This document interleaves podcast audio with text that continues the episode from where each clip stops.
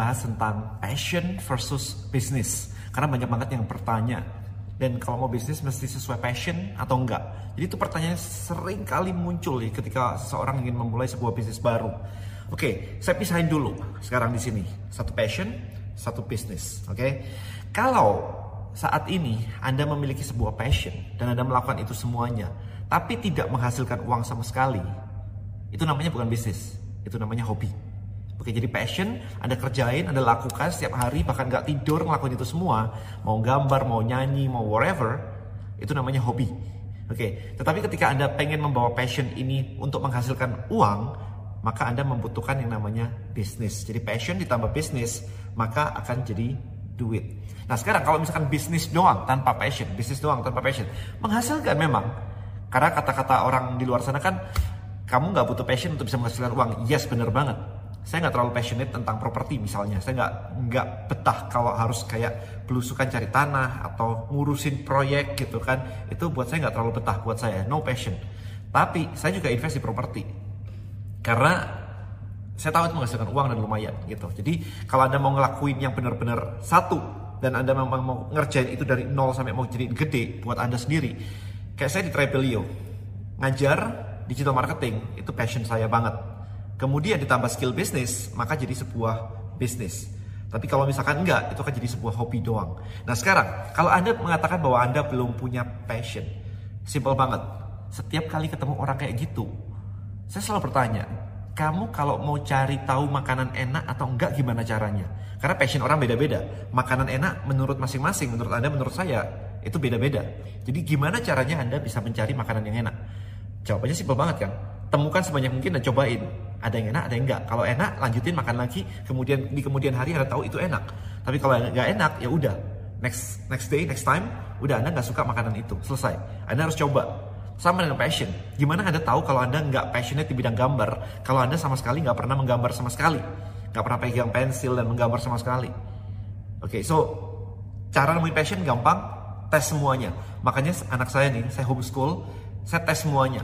Mau olahraga ini mau tenis kayak mau apa kayak terserah mau nyanyi kayak mau main musik kayak coba semuanya saya pengen tahu dia passionnya di mana nanti setelah agak gedean dia mulai akan tahu ini ke mana ini ke mana itu sekarang for me ya udah hajar aja semuanya nah berikutnya adalah Memang beberapa orang dilahirkan dengan bakat-bakat tertentu dan kita tidak semuanya memiliki bakat yang sama. Bahkan mungkin kalau Anda lihat seorang penyanyi yang hebat pun, singer artis yang hebat pun, mungkin ketika lahir mungkin berbakat tetapi juga tidak sebagus hari ini. Nah, Anda harus tahu bahwa passion pun, skill itu juga di-develop. Maka Anda perlu istilahnya kayak membangun atau merencanakan yang namanya skill tree. Oke, jadi kalau misalkan Anda pernah main game, saya gamers. Kalau Anda pernah main game, RPG misalkan, anda latihan, latihan, main game diulang-ulang terus, latihan terus supaya apa? Supaya karakter Anda ini bisa memiliki skill. Habis itu Anda memilih skill tree. Misalkan kalau misalkan uh, main RPG ada yang skillnya lightning, ada yang skillnya fire, ada yang skillnya apalagi gitu kan. Nah skill ini ada banyak. Ada skill lightning, ada skill fire, ada skill yang lain-lain. Anda harus menyusun, Anda mau ngelatih skill apa. Kalau Anda ngelatihnya random, tambahin di sini, tambahin di sini, tambahin di sini, tambahin di sini, random begitu. Pada saat Anda mencapai stage terakhir lawan big boss ya begitu, skill Anda nggak ada yang strong enough untuk mengalahkan si big boss tadi. Nah ini problemnya. Maka dari itu harus disusun skill yang rapi, kemudian Anda harus memilih satu. Anda mau jadi mau jadi warrior atau mau jadi sorcerer atau mau jadi uh, lightning aja atau mau fire aja sehingga fire Anda paling bawah, paling kuat nanti udah bisa Anda pelajarin. Jadi sama seperti itu. Nah sekarang penerapannya gimana? Anda jangan berpikir bahwa bermain basket itu cuma bermain basket aja. Itu banyak banget skill yang harus dipelajari dalam bermain basket. Contoh, Anda harus bisa dribble, misalkan membawa bola satu. Anda harus bisa melempar, berarti Anda harus punya muscle di sini untuk melempar. Kedua, itu kedua, kedua ya. Ketiga, Anda harus punya calculation, kalkulasi. Jadi kalau jarak segini, sudut segini, powernya seberapa? Ada calculation. Jadi banyak hal. Anda harus bisa speed. Larinya ke belok-belok harus bisa. Jadi ada banyak skill. Kita coba um, membahas tentang let's say menggambar sekarang. Menggambar. Tidak tahu-tahu Anda dikasih pensil dan Anda jago gambar. Kalau Anda dikasih pensil dan Anda berharap langsung jago gambar dan bisa bikin lukisan, that's impossible. Semua butuh proses belajar. Tapi belajarnya di breakdown dulu. Oke, kita ngomong gambar ya. Yang pertama, Anda harus bisa membuat shape, bentuk bulat, lingkaran, kotak, garis, titik, arsir, itu garis dulu, itu dulu, satu itu, skill itu. Oke. Kedua, Anda harus mulai tahu tentang lighting. Jadi mana yang shadow, mana yang bayangan, mana yang kena cahaya, lightingnya sebelah mana. Oke. Ketiga, Anda harus tahu perspektif habis itu. Kalau jauh berarti kecil, kalau dekat berarti lebih lebih ini apa lebih besar gitu. Habis itu Anda harus tahu color, color mana yang lebih dark, mana yang lebih kayak kayak warna kayak shading tadi, tetapi lebih ke colornya. Colornya mau pakai warna apa dan macam-macam dan lain-lain. Jadi banyak banget. Anda nggak bisa menguasai ini langsung instan pegang pensil, pegang kuas langsung jadi.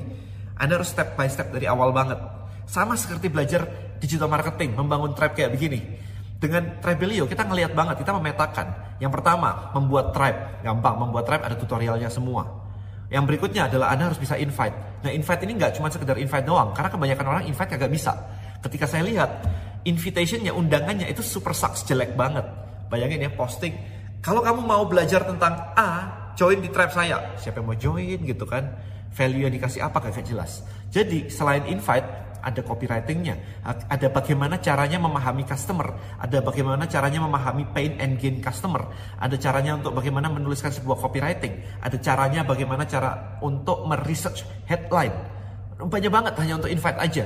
Jadi anda nggak nggak bisa kayak misalkan tahu-tahu masuk ke Tribelio dan berharap, oke okay, saya posting, kok nggak ada yang join ya?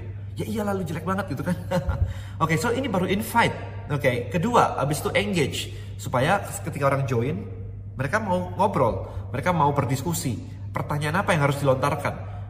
Ada caranya, pertanyaan yang membawa mereka menuju ke goal mereka. Challenge mereka apa? Jadi ada step ini. Baru berikutnya ada jualan. Kalau jualan, nggak semuanya langsung laku. Ada yang jualan langsung laku, ada yang jualan nggak laku-laku. Why? Ternyata ada skill negosiasi, persuasi, handling objection, semuanya. Nah kayak gini, public speaking. Nah itu ada di sini.